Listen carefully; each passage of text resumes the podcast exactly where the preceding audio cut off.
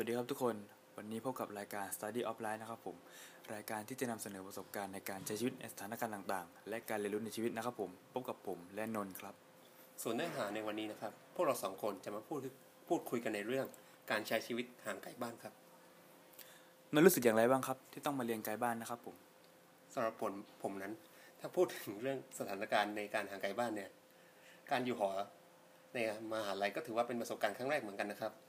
ตัวผมนั้นถ้าพูดถึงในสมัยประถมหรือมัธยม ผมก็ไม่เคยที่จะต้องแบบขนขวายเข้ามาเรียนในเมืองอะไรขนาดนั้นครับ เพราะผมเองก็อาศัยอยู่ในเมือง แล้วก็ตอนเช้าก็ออกไปพร้อมพ่อครับ ออกไปทำงาน แล้วพอตอนเย็นก็รอรถกลับมาครับ จะถือได้ว่าผมเองก็ไม่ได้ใส่ใจอะไรมากขนาดนั้นครับ แต่พอมาช่วงเข้าปีหนึ่งนะครับ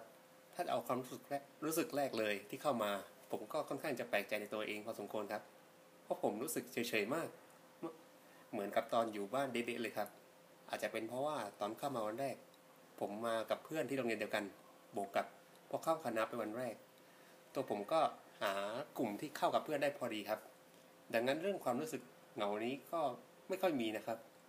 ส่วนถ้าถามว่าคิดถึงบ้านไหมสิ่งที่ผมคิด ก็คงจะเป็นความ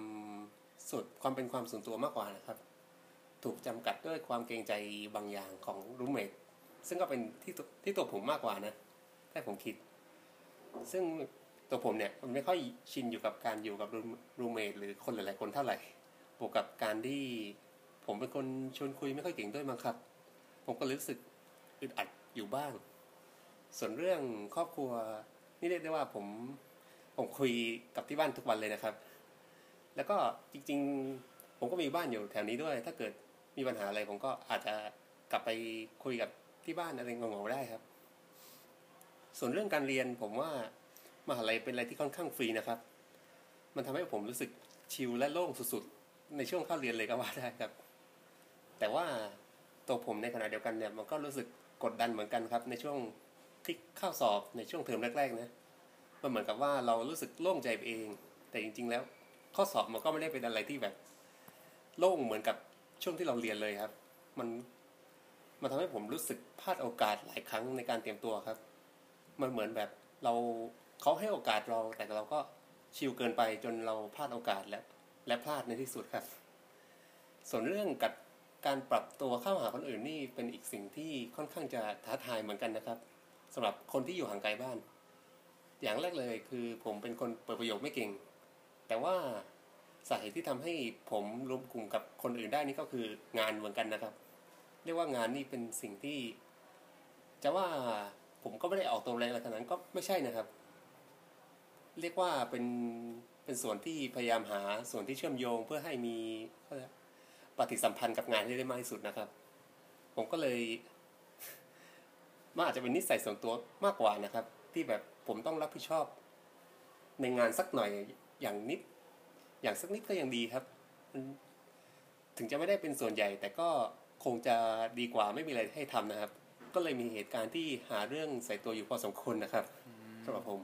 อืมนั่นเหมือนเป็นการระบายความรู้สึกเลยนะครับ ผม แล้วคุณเมย์ล่ะครับ คุณรู้สึกอย่างไรที่ต้องแบบมาห่างไกลบ้านแบบนี้ล่ะครับ ส่วนตัวของผมผมรู้สึกว่าผมไม่ค่อยได้ไกลบ้านเท่าเท่าไหร่นะครับ ผมเพราะว่าผมเป็นคนสงขลานะครับ ผมก็มาเรียนที่หาดใหญ่มันก็ใกล้ๆบ้านนะครับ ผม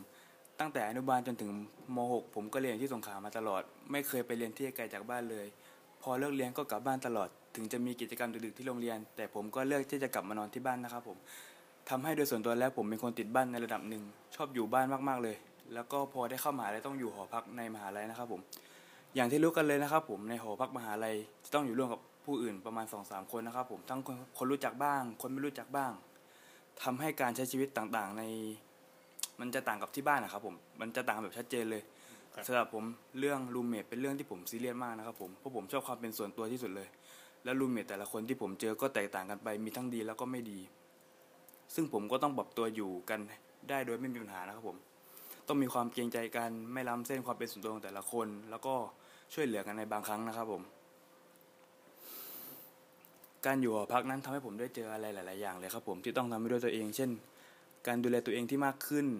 ปรับตัวเข้ากับสภาพแวดล้อมใหม่ ๆ เจอเพื่อนใหม่ ๆ ตั้งใจเรียนมากขึ้น เพราะว่าไม่มีอาจารย์หรือครูอะไรมาคอยตามงานให้เราทำนะครับผม เราต้องตามด้วยตัวเองตลอดเลย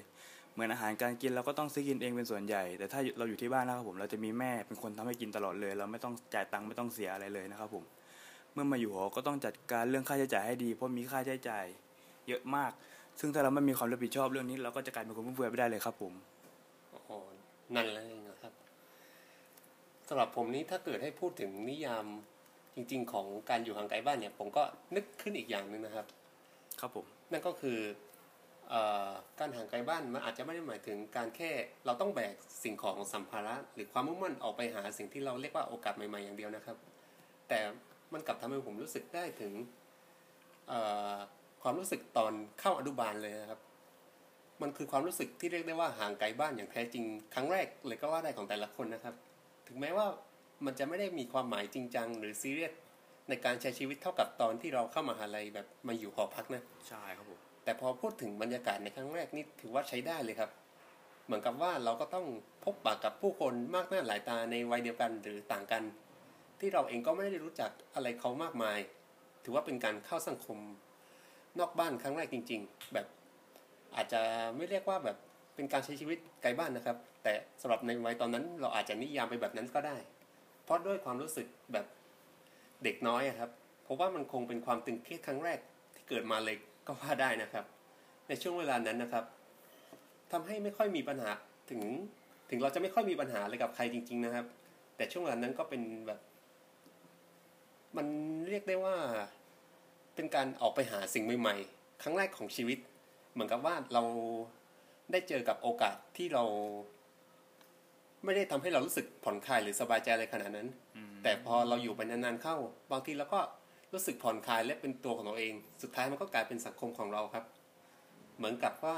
บางทีความรู้สึกที่เรียกว่าห่างไกลบ้านเนี้ยมันก็อาจจะหายไปสักสักวันหนึ่งก็ได้นะครับ เหมือนกับว่าเราได้เจอสิ่งที่เรียกว่าบ้านข้างนอกบ้านอีกทีหนึ่งนะครับ อะไรประมาณนั้นครับอืมดูเหมือนนิยามหรือความหมายจะขึ้นอยู่แต่ละมุมมองของแต่ละบุคคลนะครับผม เอาละครับ พักกันสักครู่นะครับ ก่อนที่เราจะกลับมากันใน Study of Life การเรียนรู้ในชีวิตนะครับผม เจอกันครับผม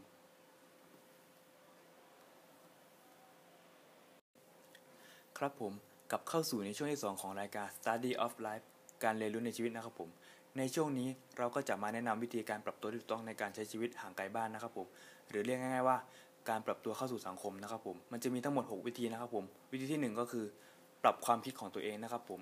อย่ามัวแต่คิดว่าเราเป็นคนพูดไม่เก่ง ไม่มีเพื่อน เพราะว่าความคิดแบบนั้นนะครับ จะบั่นทอนความสามารถของเราเอง เราต้องทิ้งกำแพงความคิดลบของตัวคุณเองออก แล้วคิดบวกให้มากขึ้น ประเมินสถานการณ์ความเหมาะสม และทุกอย่างมันก็จะดีขึ้นเองนะครับผม ข้อที่สองนะครับผม เริ่มต้นด้วยรอยยิ้ม เราต้องเริ่มจากอะไรง่าย ๆ ก่อน และมีประสิทธิภาพมากที่สุดนะครับ ก็คือการยิ้มนะครับผม จากเดิมที่เราชอบอยู่คนเดียว ก้มหน้าก้มตาเล่นโทรศัพท์ไม่สนใจอะไรเลยนะครับผม เราควรเปลี่ยนมาเป็นมองรอบตัว เจอผู้คน เจอใคร แล้วก็ควรยิ้มทักทายแสดงความเป็นมิตรให้คนอื่น พื่อที่จะเปิดโอกาสให้ตัวเอง และคนอื่นสามารถสานต่อบทสนทนาได้นะครับผม ข้อที่สามนะครับผมบทสนทนาเล็กๆ กับคนใกล้ชิด เราต้องเริ่มสังเกตคนรอบตัวก่อนนะครับผมว่า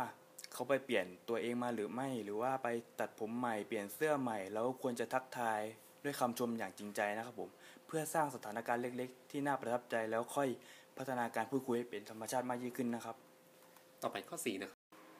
สี่นะครับ มีความกล้าเข้าไว้ครับ หาเรื่องถามหาเรื่องคุย บางทีการที่เราเงียบๆคนอื่นอาจจะคิดว่าเราเป็นคนเงียบนะครับ การที่เราไม่กล้าทำความรู้จัก แต่ในเมื่อเราเปลี่ยนคนอื่นไม่ได้นะครับ บางทีเราต้องเปลี่ยนที่ตัวเราเองครับแรกๆมาอาจจะเป็นการฝืนใจสักหน่อย แต่ถ้าเราได้เริ่มต้นแล้ว ก็ถือว่าเราชนะแล้วครับ ในการพูดคุยนั้น เราก็ควรเป็นผู้ฟังที่ดีด้วยนะครับ เราสามารถต่อยอดเนื้อหาต่อยอดความคิดความอ่านออกไปได้ พื่อในอีกครั้งต่อๆไป เราจะสามารถเข้าหาผู้อื่นได้ง่ายมากยิ่งขึ้นครับ 5. หาโอกาสไปเจอกับสังคมแปลกใหม่ครับ ลองเริ่มจากสิ่งที่เราชอบครับ หาตัวเองให้เจอก่อนว่า เราชอบอะไร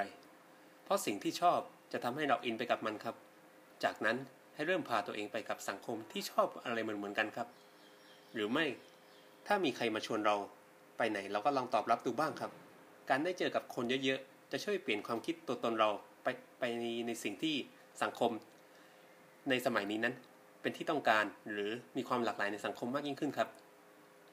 6. ใช้เวลาร่วมกับคนอื่นให้มากยิ่งขึ้นครับ ยิ่งเรารู้สึกโดดเดี่ยวก็ยิ่งอยากอยู่คนเดียวใช่ไหมครับแแต่ถ้าว่าเราลองก้าวออกมาจากจุดนั้นดูท้าทายตัวเองด้วยการใช้ชีวิตกับคนอื่นบ้าง มนุษย์เป็นสัตว์สังคมนะครับ ไม่ว่ายังไงเราก็หนีการปฏิสัมพันธ์กับ ผู้อื่นไม่พ้นแน่นอน จากเวลาที่น้อยนิดของคุณ ลองเพิ่มให้มีมากกว่าเดิมได้ เช่น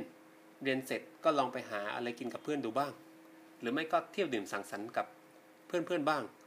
บางทีมันอาจจะเป็นเรื่องที่ดีก็ได้นะครับ ในการออกมาจากความสันโดษของเรา ที่เราเคยชินนั้น ไปประสบพบเจอกับสถานการณ์ในใหม่ ๆ เพื่อประสบการณ์ใหม่ ๆ ที่ที่เรานั้นไม่เคยประสบพบเจอมาก่อน ซึ่งมันดีกับตัวเราอย่างแน่นอนครับ และไม่คิดว่าคนที่เขาเข้าสังคมไม่เก่งเนี่ยเขาควรทำยังไงครับ ถึงจะสามารถเข้าสังคมกับคนปกติได้อย่างปกติสุขครับสำหรับคนที่คิดว่าตัวเองเข้าสังคมไม่เก่งนะครับ ไม่ต้องกลัวเลยครับผมเพราะว่าการเข้าสังคมไม่เก่งนั้น เป็นเพียงแค่บุคลิกภาพของมนุษย์แบบหนึ่งเท่านั้นนะครับ ซึ่งมันสามารถพัฒนาปรับเปลี่ยน และเรียนรู้กันไปได้ครับผม แค่เราต้องมีความกล้า เหมือนการขับรถนั่นแหละครับ มันไม่มีใครขับได้ตั้งแต่เกิดใช่ไหมครับ แต่ทักษะการขับรถมันเกิดจากการเรียนรู้ ฝึกฝน และทำมันบ่อยครั้ง จนกลายเป็นเรื่องปกติธรรมดาในชีวิตเราเลยครับ เราต้องเปลี่ยนจากความกลัวให้เป็นความกล้า และในที่สุดเราก็สามารถทำได้ครับ และหลังจากนั้นเราก็แค่ปรับใช้ให้เหมาะสมกับเหตุการณ์เฉพาะหน้าไม่แบบไหนก็แล้วแต่นะครับ แล้วแต่ตัวของเราเลย เราแค่จำไว้ว่า ต่อให้มันมีวิธีการมากมายแค่ไหน ถ้าเราไม่ลงมือทำสุดท้ายมันก็ไม่มีทางเปลี่ยนหรือเอาชนะอะไรได้เลยครับผม มันต้องเริ่มที่ตัวเราต้องมีความกล้าครับผม ครับผมแล้วก็จบไปแล้วนะครับผมในหัวข้อการใช้ชีวิตห่างไกลบ้านในวันนี้นะครับผมส่วนตัวนนท์คิดว่าการใช้ชีวิตห่างไกลบ้านจะส่งผลกระทบ หรือมีข้อดีข้อเสียอย่างไรบ้างครับ ครับสำหรับผมขอให้ข้อข้อเสียก่อนนะครับ ผมว่าข้อดีเนี่ยมันก็คงจะมีอยู่ในใจใครหลายคนอยู่อยู่แล้วนะครับ ในส่วนของข้อเสียเนี่ยผมคิดอยู่สองข้อครับ เป็นข้อที่ค่อนข้างใหญ่แล้วก็เด่นชัดพอสมควร ข้อแรกคือความสะดวกสบายหรือ privacy ครับ ความสะดวกสบายหรือ privacy เนี่ย มันอาจจะไม่เท่ากับเท่ากับตอนที่เราอยู่ที่บ้านนะครับ เราค่อนข้างที่จะที่จะต้องระวังตัวมากกว่าเดิมนิดนึงครับเพื่อความสบายใจของที่บ้านด้วย แล้วก็ตัวเราเองด้วยครับ แล้วก็พวกพฤติกรรมหรือนิสัยเสียบางอย่าง ที่เราก็ต้องจะเรียกว่าปรับตัวก็ได้ครับ แต่แบบมีมารยาทกับผู้กับตัวเองแล้วก็ผู้อื่นด้วย ถือว่าเป็นเรื่องสำคัญที่สุดครับเพื่อความสบายใจของเพื่อนแล้วก็รูเมทอีกทีครับ ส่วนตัวอีกข้อหนึ่งคือเป็นข้อที่ค่อนข้างจะ พิเศษสำหรับบุคคลบางบุคคลนะครับ เรียกว่าเป็นผลเสียข้อใหญ่เลยก็ได้ครับ มันคือจิตใจครับ บางคนนั้นอาจจะยังไม่พร้อมที่จะประสบพบเจอกับแรงกดดันที่จะต้องได้รับมาในการอยู่คนเดียวครับ ด้วยปราปราศจากครอบครัวแบบนี้เนี่ย มันจะทำให้พวกเขาไม่มีจุดโฟกัสมากพอ จนทำให้อาจเสียตัวตน และไม่สามารถปรับตัวได้ในที่สุดครับ ซึ่งก็อาจจะเป็นปัญหาใหญ่ในเวลาต่อมานะครับ ส่วนก็ดี ข้อดีเนี่ย ก็คงจะเป็นการที่ทำให้เรารู้สึกตื่นตัว และมีความพร้อมกับชีวิตที่ที่จะต้องประสบพบเจอในอนาคตมากยิ่งขึ้นครับ ทั้งการบริหารการเงิน การแก้ปัญหาเฉพาะหน้า ไปจนถึงการเข้าสังคมที่มากยิ่งขึ้นครับ ซึ่งมันอาจจะมีผลกระทบต่อการเดินทางของชีวิตอีกยาวไกลนี้อีกด้วยครับ ครับผมถือได้ว่าจบได้อย่างสมบูรณ์แบบใน episode แรกของรายการ Study of Life การเรียนรู้ในชีวิตนะครับผม ในตอนหน้า เราจะนำเสนอสถานการณ์ในชีวิตแบบไหน และอะไรคือทางออกที่สมควรรอติดตามได้เลยครับสำหรับวันนี้ สวัสดีครับ ช่วง Special of Life สิ่งพิเศษในชีวิต การเข้าค่ายเป็นหนึ่งในกิจกรรมยอดนิยมที่มีมาตั้งแต่อดีต จนถึงปัจจุบัน เป็นกิจกรรมที่แสดงให้เห็นถึงทักษะการใช้ชีวิตนอกบ้านอย่างแท้จริง โดยจะมีให้เห็นในระบบการศึกษาทุกช่วงวัย ตั้งแต่ประถมไปยันมหาลัย หรือแม้กระทั่งผู้คนที่มีความสนใจในการ adventure ไปยังสถานที่ใหม่ๆ เพื่อค้นหา inspiration หรือโอกาสในการทำสิ่งใหม่ๆ ให้กับตัวพวกเขาเอง การเข้าค่ายหรือ camping นั้นมีด้วยกันหลากหลายประเภท ตั้งแต่ระดับ educational ไปจนถึง extreme adventure แล้วสำหรับแม็กคิดว่าการอยู่ห่างไกลบ้านเนี่ย มันมีข้อดีข้อเสียหรือมีผลกระทบต่อเรายังไงบ้างครับสำหรับผมนะครับ ผมคิดว่าการอยู่ไกลบ้านนะครับผม มันจะมีข้อดีก็คือ เรารู้สึกว่าเป็นอิสระมากขึ้น อยากทำอะไรก็ได้นะครับ อยากจะไปเที่ยวไปกินไปไหนกับเพื่อนเราสามารถไปได้เลยครับผม แล้วก็เราได้รู้สึกว่าเราเติบโตได้เกิดการเรียนรู้ในการออกจากพื้นที่ปลอดภัย หรือที่เรียกว่า safe zone นะครับเราได้ออกมาจาก safe zone เราก็จะยิ่งแบบได้เกิดการเรียนรู้แข็งแกร่งขึ้น รู้สึกว่าทำอะไรก็ได้ เราจะใจกว้าง มากขึ้น เรามีความกล้าที่จะผจญภัยกลัวที่จะเปลี่ยนแปลงนะครับผมส่วนข้อเสียนะครับผมผมรู้สึกว่าผมโดดเดี่ยว ผมเหงาบ้างในบางครั้งเพราะเนื่องจากว่าคิดถึงคนที่บ้านนะครับ ผมว่าเขาจะเป็นยังไงบ้างเป็นห่วง แล้วก็การค่าใช้จ่ายของการอยู่ห่างไกลบ้านมันก็จะเยอะหน่อยครับผมมันจะมีค่าเล็กๆน้อยๆค่านู่นค่านี่ค่าของกินค่าของใช้มันก็จะมาเรื่อยๆครับผม